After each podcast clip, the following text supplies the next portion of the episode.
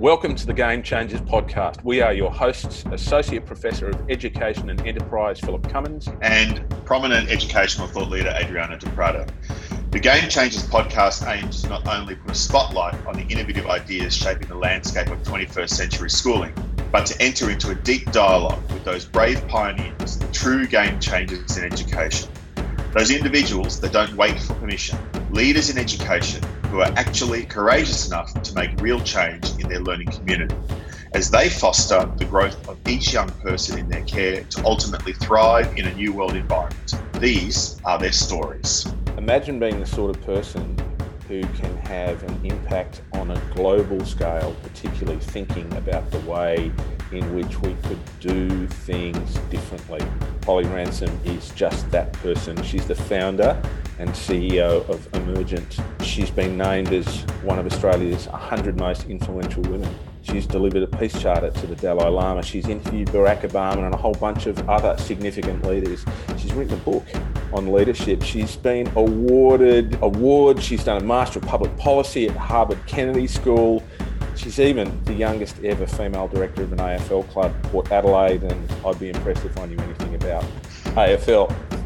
I'm sure. What I'm really, really interested in is talking to somebody who is authentic, who is dynamic, who is personable, and who is having a real impact throughout the world.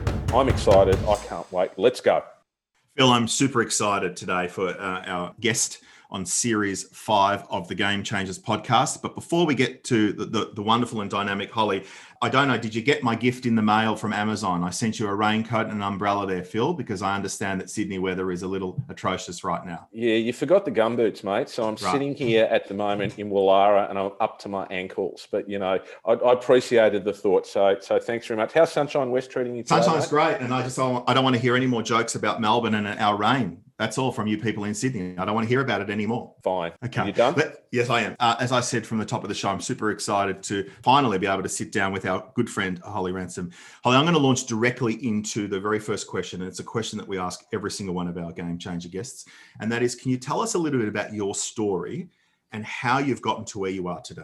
Well, Phil, Adriano, thank you so much for having me as part of the Game Changers podcast. I'm thrilled to be here with you, and I just think it's fantastic what you're trying to shake up and create uh, through this podcast and through your, your broader portfolio of work. So wonderful to be involved and to be part of such a, a great Game Changers community, knowing quite a few of your your guests that you've already featured and and some that are still to come as well. Uh, when it comes to my story, I think probably, and it's funny, I, I, it's timely that we're having this conversation today because my grandmother turned 90 years old yesterday. Oh, wow. And I think for me, uh, she's probably the most significant influence in shaping who I am and really lighting the fire in my belly to want to do something in the world. My earliest memory, it's sort of funny how some things stick in, in your brain, was shopping with her when uh, we grew up in Perth, for those who know Perth well, it was in Scarborough. We were at a shopping centre. Uh, we'd run down. We had she was babysitting us for the day and had to make lunch for my brothers and I.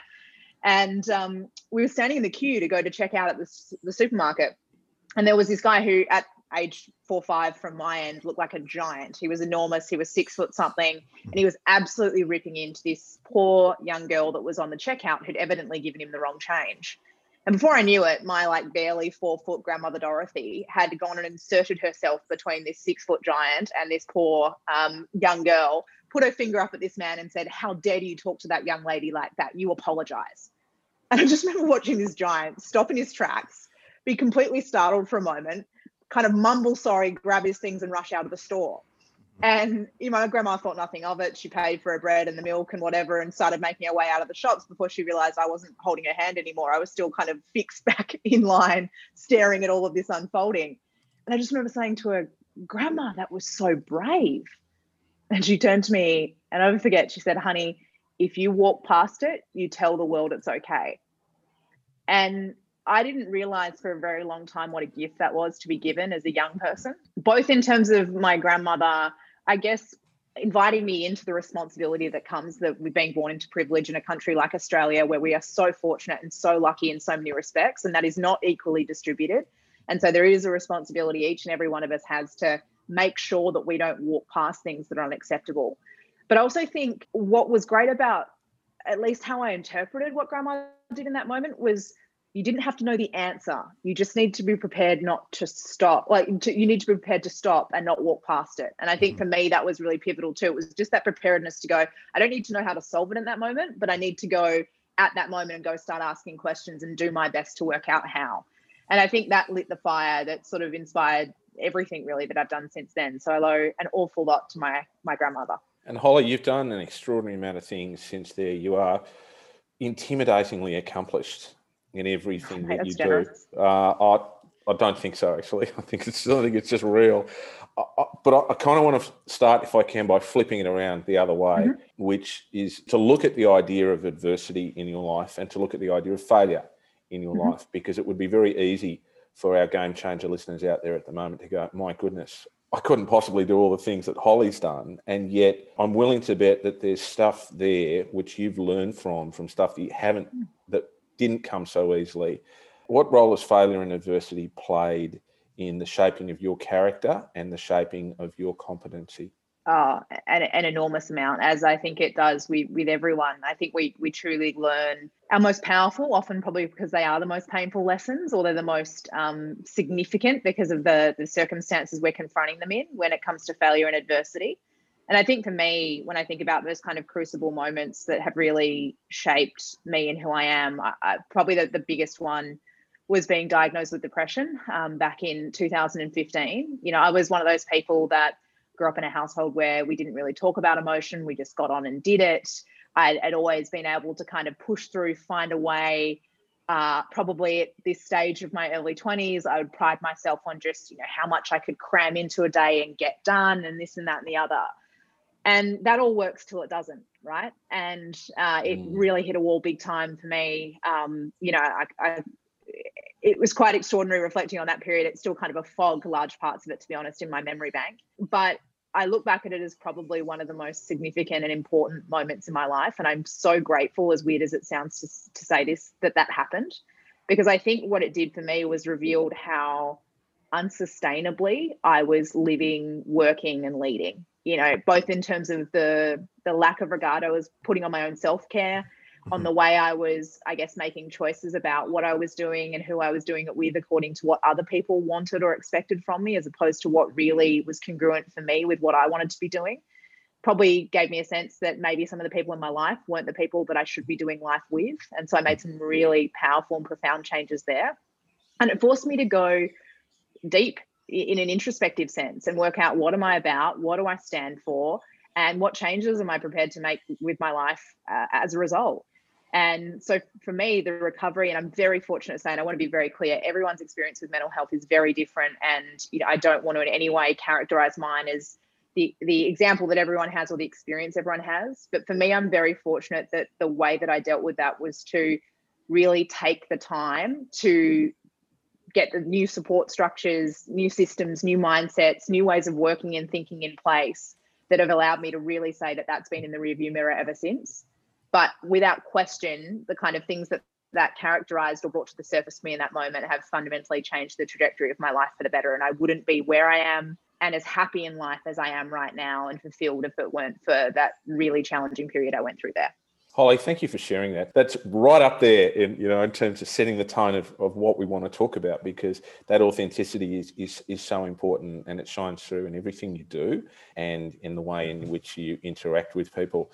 The mental health stuff is real. We know uh, that in countries like Australia, that by the time students are 18, one in two will have had a clinical episode of mental health upset or, or, or, or disability in their life, that at any one point in time, in a classroom of 25 students, there are five students in front of you at any point in time who've either just gone through, are about to go through, or are in the middle of such an episode. So, dealing with mental health is not a side issue, it's mainstream and it's part of the journey, I think, of all of us rather than just something that gets hidden on the side. You've given us a, a, an extraordinarily powerful case study there in sustainability, in recognizing that the way in which you have to construct your life um, has to be done on principles that are, are, sensible and are sound. And you know, you, you, have got to build values and and and then and, and then construct a way of being that makes sense. That's a little microcosm of sustainability in our world today, and clearly the whole issue of sustainability it goes well beyond you know saving trees and saving particular species of animals and and, and so on to broader considerations of being people in place and planet conscious. That's one of the big mega trends that is shaping our new world environment today. What are the other ones that really we can't ignore especially those confronting and uh, and challenging and um, inspiring people in education yeah, look, and just to pick up on a couple of the threads of the, the mental health piece that I think you touched on so um, wonderfully eloquently there, I think you're absolutely right. And probably we've never had the degree of consciousness about mental health that we have done since we've been through the pandemic. And you know, everyone's experienced that in different ways, but whether it's grief and loss, whether it's job loss, whether it's the challenges of homeschooling and living situations and the various pressures that people have felt under, I think it's raised to a public consciousness that the mental health challenge um, as it has done with a number of other issues. You know, it's created a, a, level of dialogue around things like domestic violence, for example, that arguably hadn't been, you know, as as public um, and, and, to the degree of breadth maybe of the coverage. You know, a community who are engaged in that issue knew about it, but probably not more broadly than that. And I think the same goes for mental health. So. I think one of the biggest things, you know, with a lot of these things in, in terms of climate change, whether we're talking about, you know, the public health challenge we're going through at the moment, the mental health challenge, there's this this piece I think for me around going from the ideation or the acknowledgement. I often think we almost get caught in what I call problem admiration, which is the ability to consider a problem from you know hundred different angles, which is important because we need to understand it. But moving from problem admiration into action and experimentation in trying to solve and come up with uh, ways of combating things, I think is absolutely critical. You know, when it comes to educators, I think probably one of the, the biggest conversations that I've been involved in for the last six, seven years uh, and that's supercharged with everything we've been through in the pandemic is the future of work. And I think we've got to find a better word for or phrase for that because the future is already here. Mm-hmm. Um, the, and we're late. we are late. That's yeah. it. I mean, as they often say, the future's already here. It's just not equally or evenly distributed. So mm-hmm. where people are engaging with it in different ways. But what we know is the pandemic dramatically accelerated technological disruption you know, mm-hmm. by they estimate, you know, depending on what report you read, somewhere between two and five years, and depending what part of the world you live in. So I think there's an enormous challenge on two fronts. You know, one is preparing uh, with the skills for the future economy and making sure people are ready in a kind of technical capacity set. And then, as Adriano and I, having had the privilege of working with him for some time now, are quite passionate about it. Also gets to the heart of the pedagogy of how we teach and how we learn, because a big part of it is creating this mindset and this habit set around being a lifelong learner and what that means. It's getting comfortable being uncomfortable and being able to be a beginner and try new things and have a go. Because the thing that we know about what the future looks like is the pace of change we're experiencing now, which we're all overwhelmed by to some varying shape and degree, is the slowest pace of change we're going to face moving forward. This is the new normal that we've got to get used to. And so part of that is the actual way we've got to learn to work and think and lead and operate. And then part of that is in the rapidly changing kind of skills and and kind of setup of our economy that's going to actually allow people to find work or apply their their trade, their craft in whatever way, shape, or form. So I think when it comes to talking to an audience of educators, it's hard to go past that as a huge conversation. And it's such a significant one, you know, because I get a sense that there are many humans that are uh, genuinely scared that they'll be replaced by robots. But the interesting thing about that is that we're still teaching kids like they're machines you know in this in this kind of very outdated antiquated industrial model. And and you know in order to successfully develop the kinds of learning ecosystems that that we all three believe will enable young people to flourish in their world we kind of have to move away from the thinking that the end game in everything in school is a standardized bloody test. It frustrates me to no end you know? And what you are talking about today, Holly, is precisely the type of change I believe we need to measure in schools and in society. We need to move to measures like values, inclusion, measurements around character and wellness and empathy. Can you imagine a kid one day coming home and saying to mum or dad, Oh, I wasn't happy with my empathy mark today.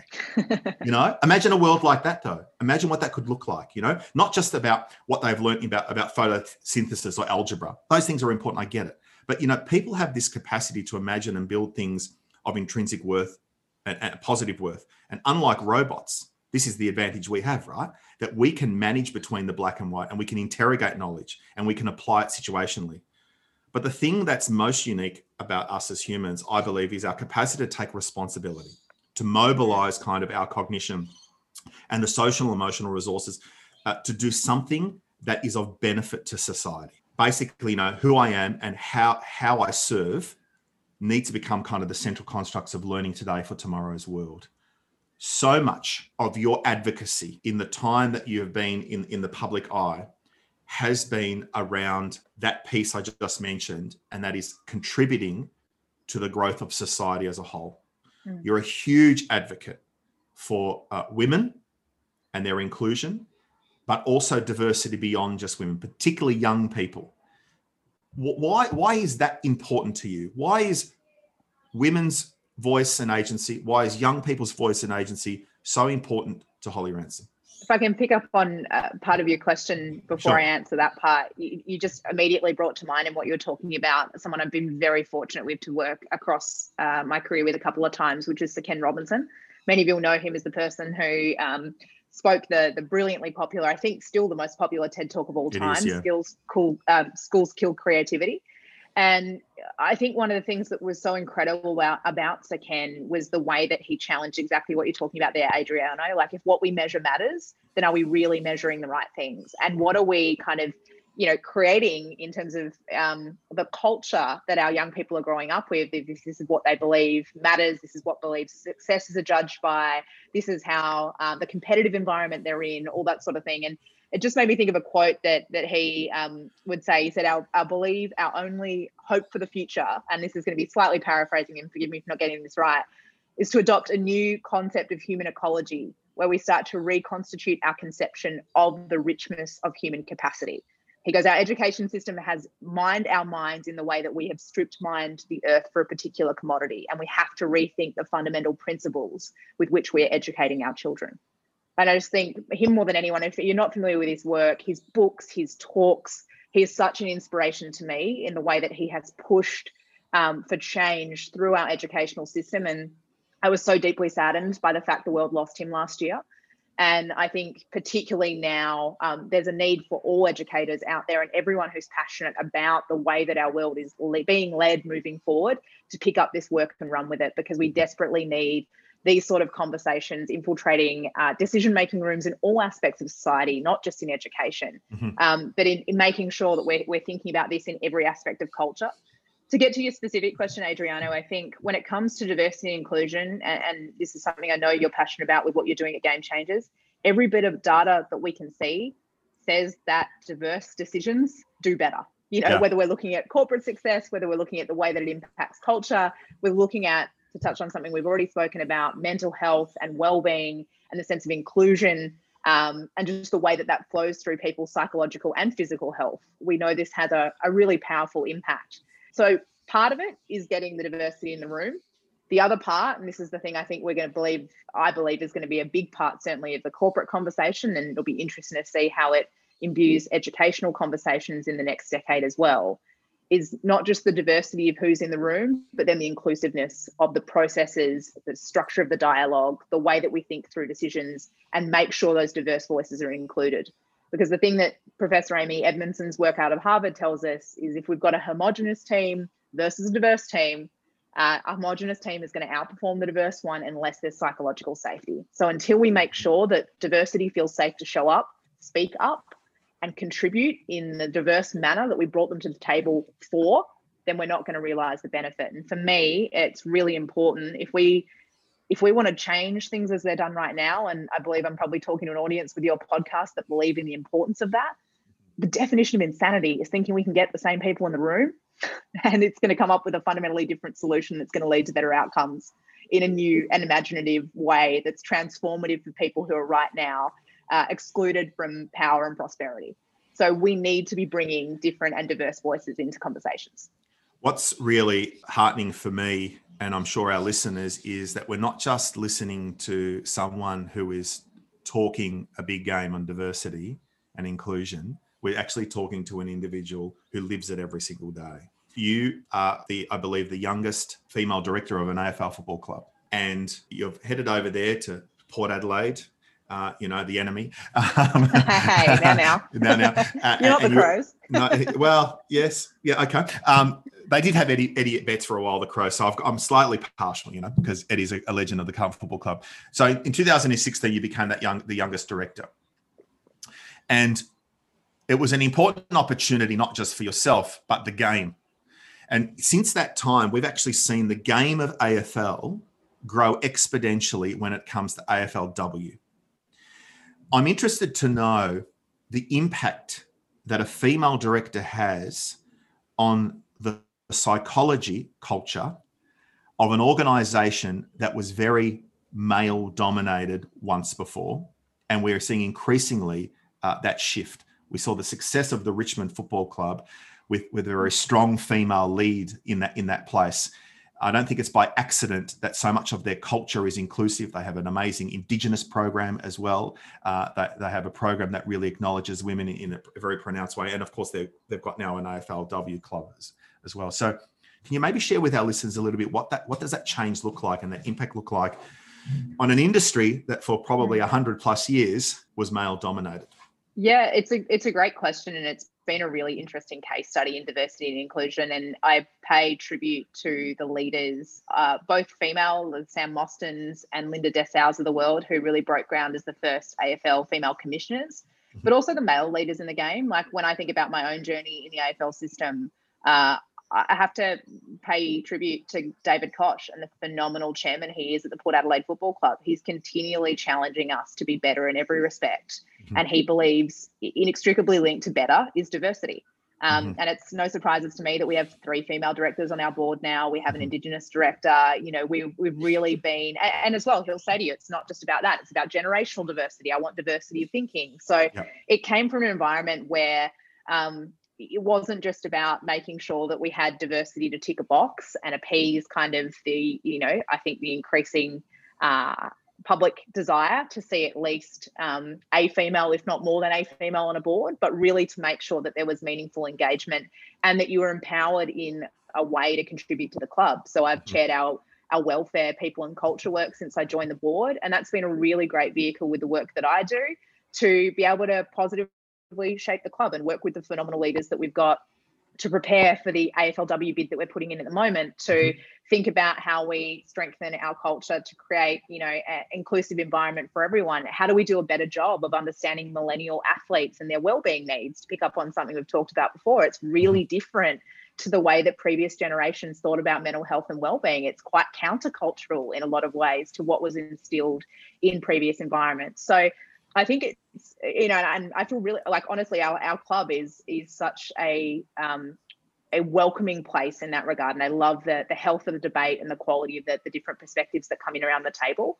Um, and I think it is unsurprising that you've seen as we've now got two female presidents within the AFL at Richmond and the Bulldogs. We've probably got every club having at least I would I would think by now two female directors. So we're probably between 35, 40 female directors across the AFL it does make a difference. You know, Peggy O'Neill mm. tells stories of when she would uh, when she first joined the board at Richmond, and it was sort of two of them around a dinner table. You know, the fact now mm-hmm. that we can take over a whole restaurant is is a really encouraging sign mm-hmm. of kind of the growth of the female voice within the game. And we know females are a huge part of the AFL fan base. We know yeah.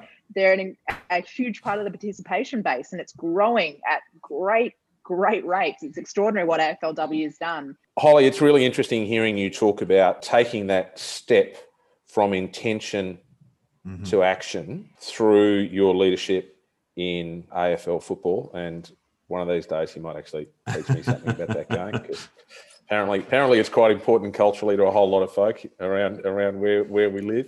What I'm interested in, you are you are very clearly a student of leadership. I mean, you're, you're a student of human behaviour, full stop, and of human potential you're a student of leadership and you've just written a new book which is you know going to be out in july. It's called the leading edge dream big spark change and become the leader the world needs you to be.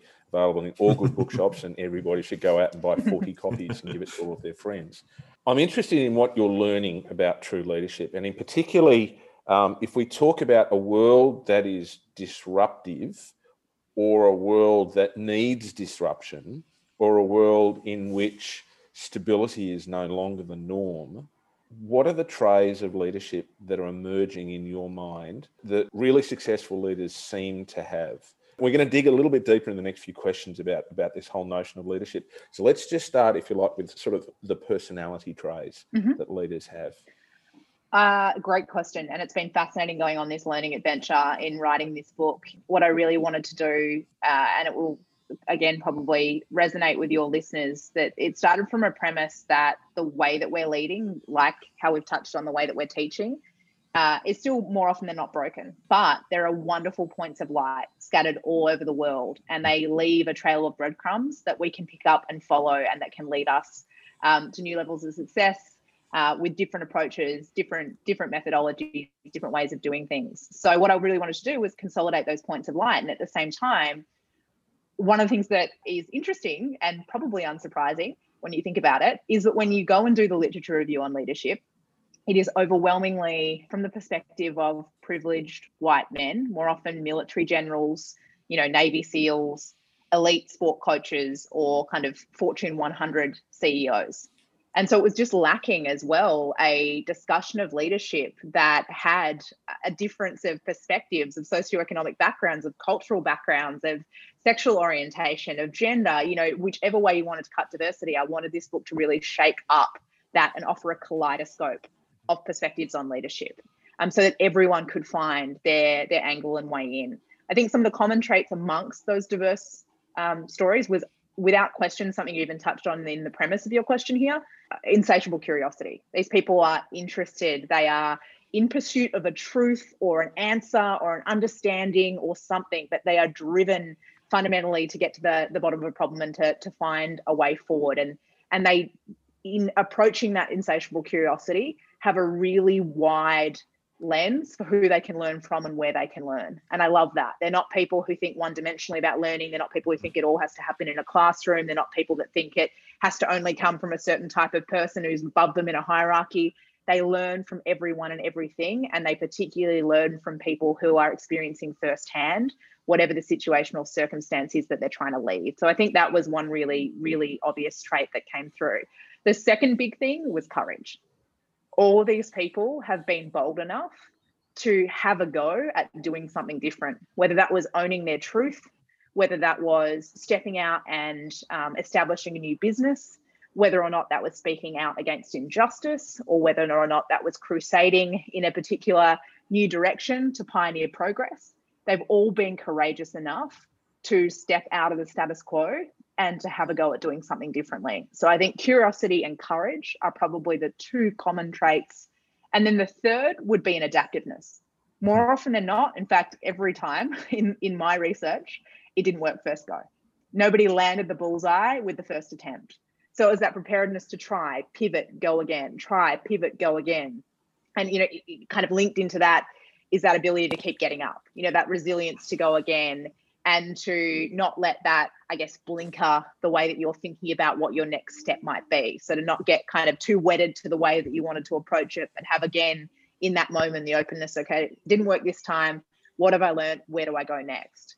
They'd be the three big things I think I've noticed amongst the leaders I've I've featured. Yeah, and and that that last one in particular that that speaks to the sort of adaptive expertise and self efficacy that that's sort of emerging again and again and again as in our research as the thing that stands people apart in terms of their own personal preparation for leadership and then the success that they have you know and there are lots of different words for it that are that are thrown thrown around but you know it's essentially the willingness to go on a journey and, and never stop going on that journey and, and to keep learning along the way. One of the things that we've found with talking with amazing people like you who are extending in every direction to think about what might happen with that curiosity and that courage and that adaptive expertise that you spoke of just then. They never seem to stop. so I want to ask I want to ask you when do you stop? I was not good at stopping earlier in my life and I have become good at stopping. Uh, uh, better at stopping. I don't know if I ever uh, I think good has too much like uh, of a sense of even judging how effective you are at stopping. So I like I've become better. I think it's something you're continually reevaluating. Um, and I think there have been a couple of things that have helped me do that. One and I, I hope people don't have to do it the way I did it because I advise you to get it right versus getting it really wrong and then reprogramming yourself like I did. Um, but I think one of the things that really fundamentally helped me, and I write about it in the book, but it's inspired by the work of the guys who wrote The Power of Full Engagement, was starting to manage my life according to energy instead of time. So that was a really fundamental swap in my brain. you know, and I think a lot of people are still on the hamster wheel of busyness where it's how many things can I fit into my day? And if it's full with meetings from 8 a.m. till 8 p.m., then that's success. You know, that is a pathway to burning out pretty quickly, but it is one that I think, you know, is still lauded in the world of uh, business and leadership where we kind of wear busyness as a badge of honor. So I think mm. one of the big things was shifting that, checking in with myself and going, you know, when am I at my best? What should I be using those parts of my day for? We've all got natural rhythms. So where I don't ever look at email first thing in the morning because I'm in a creative headspace, I'm full of energy. I want to be applying that to new ideas or making things happen or coming up with plans or in conversation with people advancing ideas. So that's really important what do I know I need in every day to be at my energetic best? You know, for me, that's exercising, you know, so it's not something that fits in at the end of the day if I've still got time for it. It's a fundamental building block of how I design my weeks and how I think through structuring of my day. So that's been a big one. I think the other amazing influence has been my partner. I mean, we're really good for each other in making sure work doesn't come home. We work really hard during the working day, but we don't work weekends. We really try and mm-hmm. safeguard that time for quality time together. We have dinner together every night with no devices. We now Holly, I don't even Friday. recognize you anymore. What you don't do any work on the um, weekend? Who who is this person I'm talking to? Exactly. Yeah. Because I could just sorry for butting in because I could just remember really distinctively when you when we had the really good fortune of of, of having you uh, present to our student leaders at my previous school, yep. you spoke about you know that year that you had 365 five day activity and every day you had a different activity and it, the boys just left that conversation going you know mr Di Prato like is that for real i'm going clearly it's for real you know and we saw you you know how you mapped it out and and we saw this this dynamic young woman who was very driven to be better than she was yesterday mm-hmm. You know um, but i'm so glad uh, that your wellness and that of your partners and and and the people that are significant in your life is now a significant part of your continual formation going forward. And I think what you've touched on, Adriano, is learning and appreciating and then applying the distinction between working hard and working smart.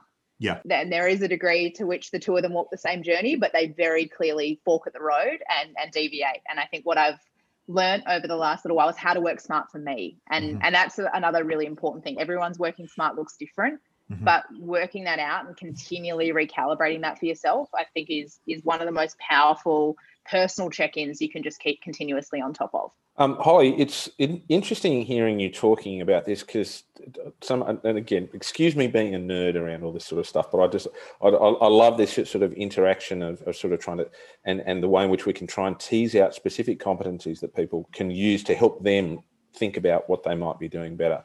And, and what you're talking about here is the emotional self-regulation to identify and take control of the way that you spend time.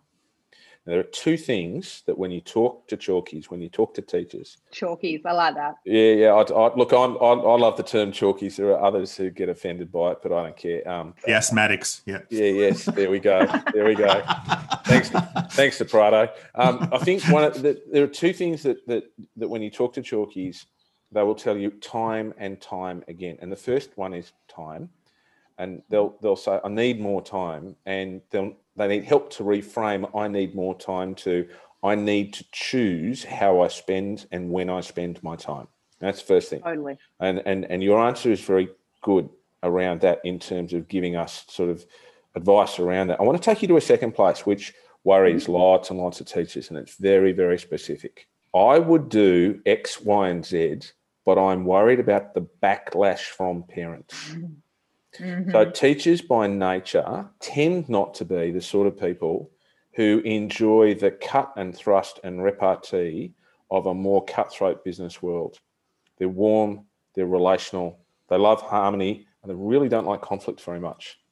And yeah. so when they come up against people and they're worried about um, an adverse reaction, they'll shy away from that. How can we help yeah. um, teachers? How do we help educators to have the courage to step into a potential conflict situation and then mm. manage it in a way that is going to lead to constructive outcomes? That's a great question. And I've been really fortunate. I absolutely love working with schools and educators, and I've had the great privilege of doing so a lot over the last decade. And it's something that comes up regularly. Um, and I feel this pressure, and I feel for uh, for principals and teachers because I say, yeah, you know, that's great, but you you be here on Monday morning when so and so comes knocking on my door and you know wants to tell me why little Johnny or Susie should have got an A plus instead of a B, or why this is the the worst idea they've heard of, or whatever it might be.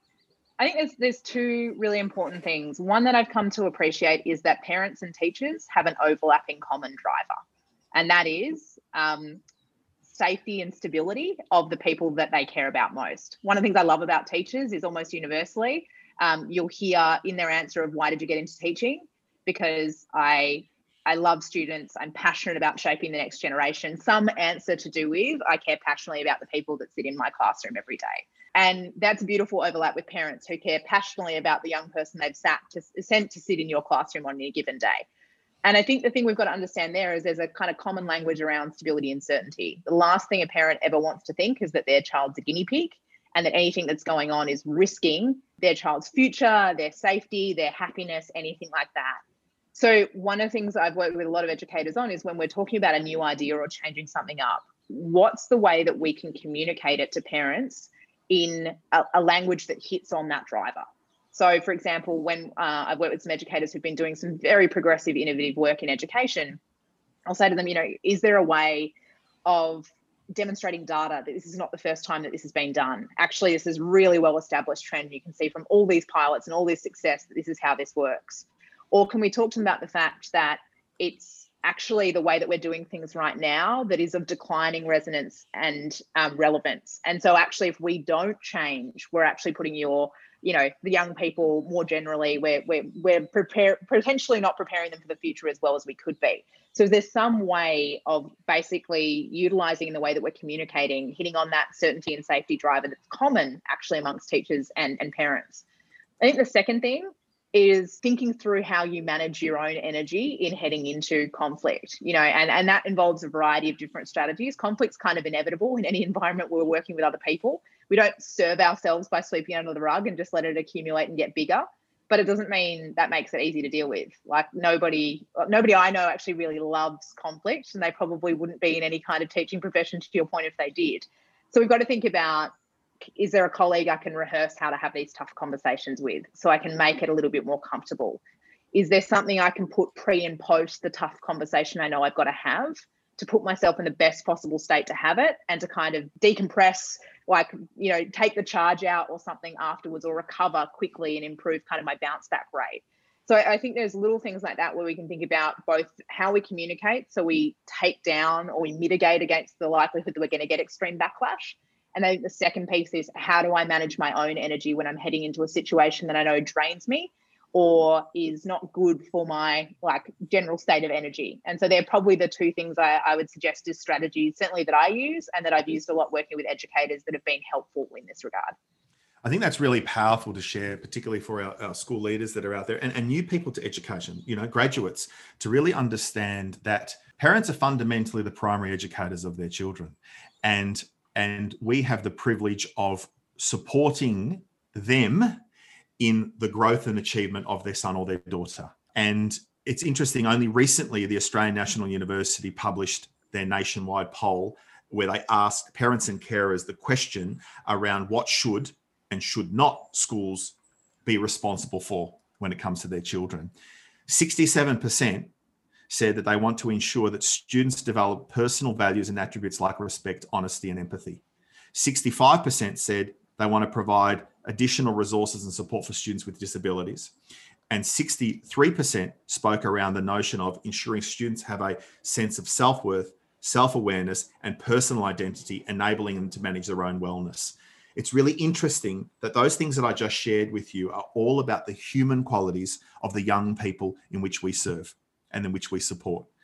And yes, 82% are still focused on literacy and numeracy. No problem about that. I've got no issue with that. That's probably because you know we have a, a media that is, is infatuated with back to basics and and sound bites from politicians that keep throwing that out there. So no doubt that's why it's always at the top in terms of what parents feel is a responsibility of schools. But so much of it is human centered. You've been fortunate enough in your journey to work with and learn from heads of countries, companies, charities, people like Susan Cain, Condoleezza Rice, to Barack Obama, to, to one of our favorites, Malcolm Gladwell. I was very envious that you had that opportunity. Yes, me too, me too, me too.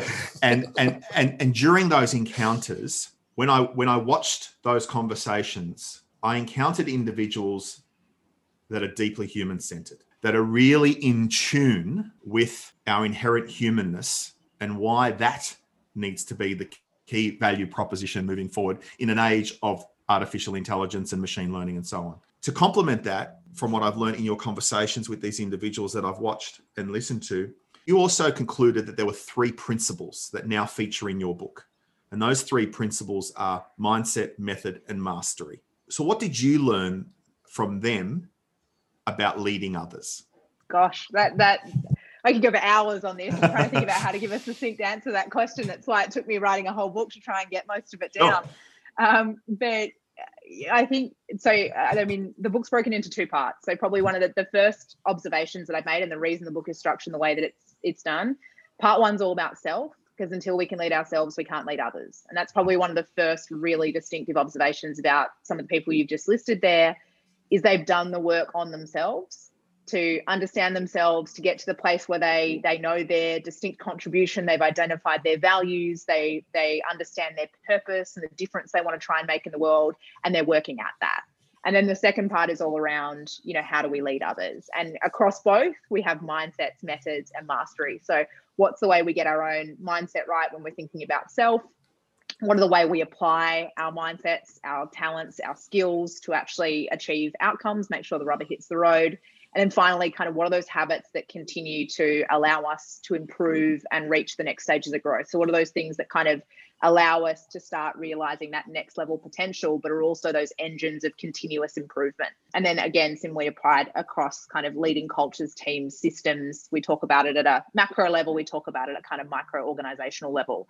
So, so many observations, I think, across all those categories from those leaders you just touched on. But I agree with what you've said eh, outright that they ultimately come from a place of caring about something that's much bigger than them. Yeah. They care about other people, they care about the way that other people are in the world.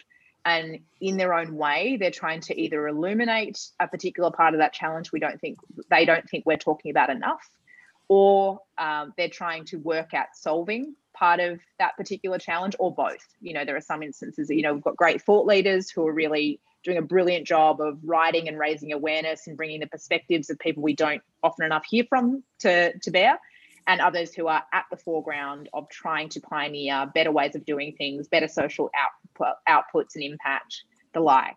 But I think it all comes from that place of being about that something much bigger than themselves. And it's amazing when you talk to them how how self-generating. You can see that that is. That's continually the thing that gets them up. It gets them past the adversity the criticism the mm-hmm. setbacks the challenges. That's that's the engine that keeps them going. Listening to that response to my question uh, i pick up two fundamental things in what you just shared uh, so eloquently. And the first is that one of the key aspects of leading others is first we need to attend to ourselves and our own self-actualization. And once we understand that why kind of our true north, so to speak, we're in a better position to then lead others. And ultimately, we would hope that as humans, once we we are we are on this road and this this continual journey of self-actualization, we then can give so much more to the others for the benefit of, of a, a broader society and, and the growth of you know a human endeavor.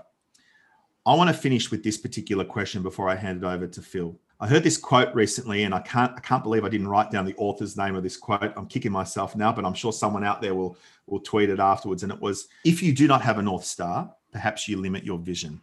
I've always thought that knowing having a north star isn't about a destination, that it's about a shi- shining a bright light and, and a direction to moving forward and up. Uh, and it's kind of this kind of powerful symbol of aspiration and our possibility. What's Holly Ransom's north star?